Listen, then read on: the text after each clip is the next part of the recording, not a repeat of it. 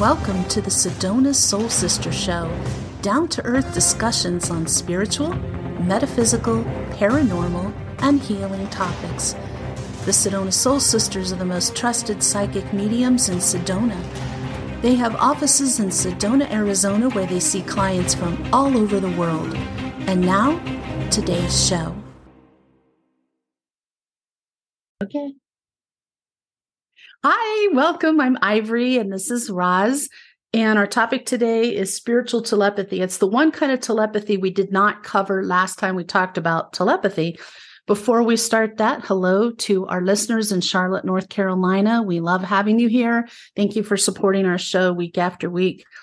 Uh, spiritual telepathy, it's considered soul to soul telepathy. So it's the last type of specific type of telepathy and it's considered the highest type of telepathy and it utilizes the higher levels of the mental plane. So it's said spiritual telepathy only is possible when you create a link between the brain mind and soul of a person. So i think that there's telepathy that just happens naturally and then there's a special kind of telepathy that happens with certain people. I definitely have this with some people. Do you Roz? Yes most assuredly. How does it come um, up for you? Like, how do you know you have that? Well, I have some clients that I've had 20, 30, 40 years. So I always know before I'm going to hear from them, before if they need me, sometimes I feel that call. I feel them connecting, reaching out spiritually, needing help. That's definitely an intense, it's almost like a telepathic hit. it's like, boom, I'm rocked by that. Um, all of my children, I'm intensely in tune with and was from the moment they were born. Um, Ed and I, we are intensely telepathically connected. And it's definitely a very specific frequency that you receive. Absolutely. So I have I that too with clients, uh, the ones who call me the most often, long term clients. I will just start thinking of them and they'll just start coming into my mind more and more and more. And I know something's going on with them. And then, boom, I'll see them come up on my schedule. But I know what you mean about children because the first person that comes to mind for me is my daughter. And always, like, um, and especially now as adults, she has it on her end too, that we will just know if the other one's going through something rough, if something's not right, they're upset, they're they're in distress, they're in, in danger. We know, and we'll just reach out and call and it's like, okay, what's going on? And sure enough, there's something happening. So, you know, I think those you love the most and the ones that you you just sort of naturally in our business build that spiritual telepathy bond with people you talk to frequently and especially when you like them you know if if you not only are just a client but a client you really like then you're going to really have that that telepathy bond with them. What's it's, weird is when it happens with somebody you don't know well but that's probably a person you're going to know well. It's very interesting i think. I've had a lot of um, i you know we get a lot of referrals you and i and i've had a lot of people who send me an email or text or whatever, and they say, I was referred to you by, but I already know that because the minute I start reading their text or their email, a lot of times I know who referred them. So it's not just a one on one thing, there's oh, no. a wide doorway to the soul connection. So it's pretty powerful when you really think about it. I used to assume that every parent had that bond with their children. They don't. So, uh, if you have that, if you know, uh, for instance, too, like I'll know, oh, my daughter's going to call. And then within five minutes, the phone rings. Same thing for her. She'll be like, I was expecting your call. so it's just like uh, that little conversation going on that you never have out loud. You're not even intentionally having it in your mind. And yet there it is. That connection is just there. And I love it. Your soul family. You know, it's it's an yeah. extension of our intense one-on-one frequency connectivity and it it's so powerful just amazing. I know husbands and wives who have that kind of connection and you know i've had it with a husband and i can remember it was to the point where we would just in a social situation we could just look at each other we never say a word we would just connect eyes and all kinds of things were being exchanged mentally telepathically and we would both just say well we really got to go now you know? We both have just like had it. Something happened something was weird and we would just have it and be like you're done. Yeah i'm done. You ready to go. Yeah i'm ready to go without saying one word or know that you've crossed the line with that person without a word being said. You know you you could just tell that they're ticked off with you even if they're trying to hide it. So uh, you're not imagining these conversations, these telepathic conversations with people you have intense relationships with. And there's something about spending a ton of time around a person too that you really love that's going to lend itself to building this spiritual telepathy. Uh, it's just considered like the highest of the high, like of the forms of telepathy to aim for. But I don't know if you can really aim for it or it just happens. What do you think about that? I think it's a little of each, really. I think after it just happens, you start to kind of process how to make it happen and to create that incredible um, connection that you have. But the one thing I would say to people, if you're feeling um, like you're missing out on something because you're not having this. It really is about how your heart, your mind, and your spirit feel about the other person. Because I think you you hit that right on the head. It's so powerful. And what one of my friends, I mean, obviously she started out kind of as a client, but became a friend. I've known her for 50 years. And there's just an amazing connection. I we both feel it. So I think you have to kind of nurture that, I guess is the right word. Interestingly, that same kind of connection can happen on a grander scale with being given inspiration, um, particularly for, uh, let's say, like artistic endeavors. Um, there's a really interesting study that was talking about the flood of intuition books that came out in the 1990s. It was just like all of a sudden, whoosh, you know, they're everywhere. And that was like a current interest in the higher functions of the mind. And it was like mm, so many writers got the impulse to write about intuition at the same time. And I've noticed this again and again. And I remember in studying psychology, they were saying that there are studies that seem to show that when someone gets an idea, multiple other people are given the same idea around the same time, hoping somebody will actually act on it. So, you know, I think that that's like a divine inspiration that's a spiritual telepathy with a divine connection with the celestial realm, with your higher power, with some force bigger than we are. When they want something to get out there, they're going to put it out to a bunch of people. And that's why we see it's not just that something is in fashion, it's that lots of people were given the same idea. I feel like that's true for my angels talking to me about my angel book. It wasn't very long after that that a, quite a lot of other people wrote angel books on varying subjects. It just kind of was like a flood of them.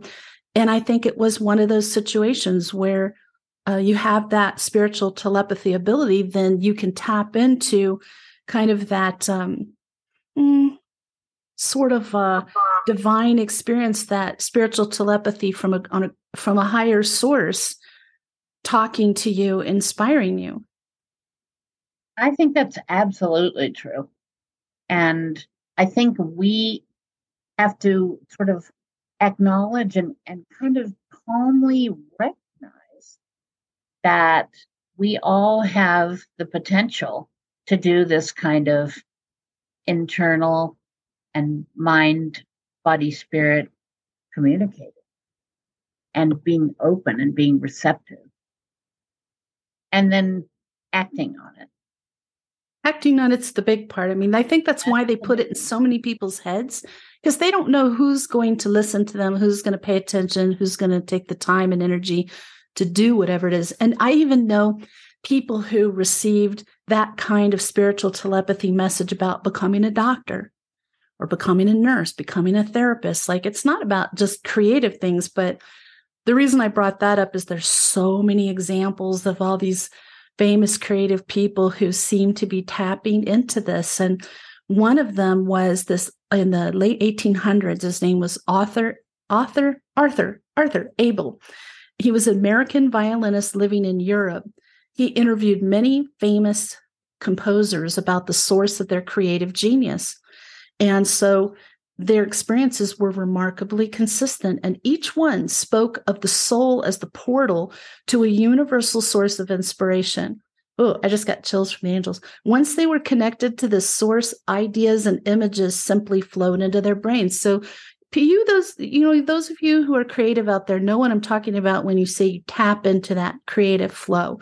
When you just sort of tap and it starts coming through you, and it doesn't even feel like it's coming from your brain. You're just transmitting it. You're writing it. You're you're typing it. So Puccini, what he said is the great secret of all creative geniuses is that they possess the power to appropriate the beauty, the wealth, the grandeur, and the sublimity within their own souls, which is a part of the omnipotence, and to communicate those riches to others. The conscious, purposeful appropriation of one's own soul force is the supreme secret. Would you think somebody like Puccini would say things like that? I mean, and it goes on and on. He's like, he experienced inspiration as a divine force, a vibration. We talk about that a lot that passes from the soul center, he said, into my consciousness where the inspired ideas are born. These wow. are not people you would expect to be talking this way, but he was conscious of how he was getting his inspiration. It's not just they were creative geniuses, they were given specific inspiration. And like Roz said, they acted on it.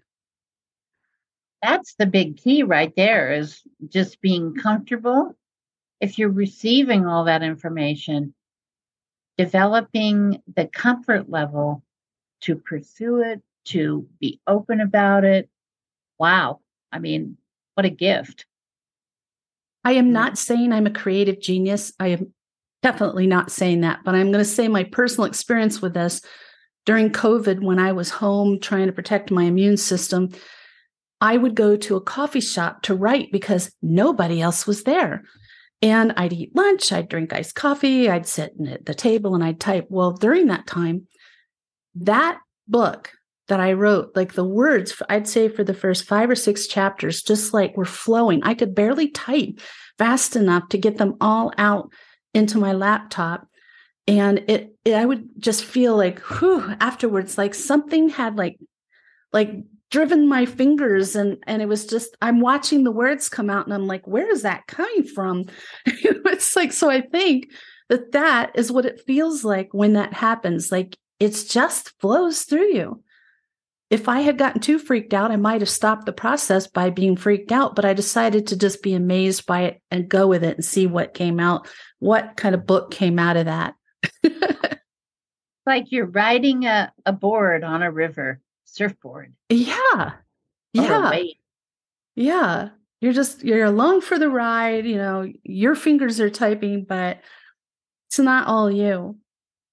There's also the German composer Wagner best known for his set of four operas called The Ring, he spoke of inspiration as the ability to become one with the universal currents of divine thought that are vibrating everywhere. They both talk about vibrations. And according to Wagner, this universal vibrating energy binds the soul of a man to the supreme force of the universe of which we were all a part. And he spoke of appropriating that force when composing those famous operas. And the way he described his creative process is I see in my mind's eye definite visions of the heroes and heroines of my musical dramas. I have clear mental pictures of them before they take form in my scores. And while I'm holding fast to those mental images, the music, the whole musical structure occurs to me. And we're talking about an opera, not a little ditty. so uh, that's pretty incredible. Good. Have you experienced that, Roz? Because I know you're you're a journalism major. You've done a lot of writing when I was young, I think um, I can remember just feeling inspired to write certain stories, certain um, to, and I I always loved to just document events that I had observed. So to me, you know, carrying that over into a musical um, format and and having that flowing energy going through you. Very powerful. It's it interesting is. because now I'm not highly motivated to, I listen to music all the time, but I'm not highly motivated to create music like I once was. But I, I'm amazed that they, these gentlemen could take this to the level where they were writing operas and, you know, orchestral music, hearing all the different sounds. And of course, all of those um, come back to the frequency, really, and what's what how you feel that, how you feel that frequency. It's so true. Um, I've always been a big fan of Ralph Waldo Emerson, and in his 1844 essay called "The Poet," He said, It is a secret which every intellectual man quickly learns that beyond the energy of his possessed and conscious intellect, he is capable of a new energy, a great public power on which he can draw. By unlocking his human doors, he is caught up in the life of the universe. You know, I think that's a great way to put it in words that most people could understand. And even somebody who hasn't experienced it could get a good idea of what that feels like. I do believe that's there for all of us. I believe any person is capable of receiving that kind of divine inspiration and using spiritual telepathy in that way, receiving some amazing ideas and creative thoughts. I don't think, I think these people were geniuses too. So it's good to talk about their experience, but it's everyday people as well. I wonder, you know, in this day and time, how many people feel that they can just relax into that intense communication with the universe. It just kind of popped into my mind. I I think the little girl is from Ukraine, like Ox, Oksana, something like that, who oh, paints yes. those incredible. Since she was a very young child, painting incredible paintings of Jesus and Mary and oh my goodness. And she said over and over I've watched multiple interviews with her and she said I don't know. I just started painting and it just came out of me. That's a child you know tapping into that spiritual telepathy and just receiving this amazing you know inspiration to paint specific things and how to paint it and how to touch people's hearts because that girl has just really opened a lot of people's hearts spiritually through her art. I consider that a spiritual thing. mission for sure. Yeah, it's an amazing thing. Oh my goodness. Uh, you want to hear about Leonardo and Michelangelo, two of our most renowned artists? Da Vinci said the painter's mind is a copy of the divine mind, and the painter has the universe in his mind and hands. Where the spirit does not work with the hand, there is no art. So, you know, he was just tapping into that all the time. And Michelangelo also believed his creative inspiration came from a higher source. He wrote, Every beauty which is seen here below resembles more than anything else that celestial source from which we all come. And he was said to have embedded this message on one of the panels he painted on the ceiling of the Sistine Chapel. And in this image, he, he titled later the creation, or somebody titled it the creation of Adam. God extends his hand to a reclining man. You know, that famous finger to finger painting. Usually we just see that part of it. Um, that vehicle carrying God to Adam is an exact replica of the human brain with a spinal cord, brainstem, and pituitary gland, the brain being key to our conscious awareness of the subtle worlds. We've talked about that pituitary uh, gland over and over and over, and how uh, that comes into play for our third eye, for intuition, for why not for receiving this divine special telepathy that gives you messages straight from God, straight from your higher power, straight from the angels. They want you to have it. But I am always conscious of that. Like when I get a good idea for something, I'm like, I better act on this before somebody else does it. And then I'm irrelevant. And plus, I've squandered a divine telepathy message, which doesn't feel good. You know, I'm not real keen on ignoring divine messages. hasn't paid off in the past for me. Has it for you, Roz? No. If you said it when did, I've chosen to ignore things. no, that's how we learn our lesson. That's how we learn to trust our messages we get divinely. Uh, more than anything, is ignoring them and find out what happens. That's not those a threat. Hard. That's a that's just the way it unrolls. Yeah, those are the hard lessons. It is. I, I want to thank you for tuning in and uh, just so you know, our topic next week is is it fear or intuition? Somebody requested we really delve into that. And um, I want to let you know if you want to join us over on on Patreon, which you can get a free seven day membership to come listen to this. We're going to be doing an extension of this topic and talking about signs, specific signs you have telepathy with a soulmate. So you can find us on Patreon under Sedona Soul Sisters. In the meantime, have an enlightening week. Thank you for listening to the Sedona Soul Sisters Show. If you'd like more information about the Sedona Soul Sisters and their services, visit their website at sedonasoulsisters.com. Subscribe to our show here so you don't miss a thing. All of us at Sedona Soul Sisters hope you have an enlightening week.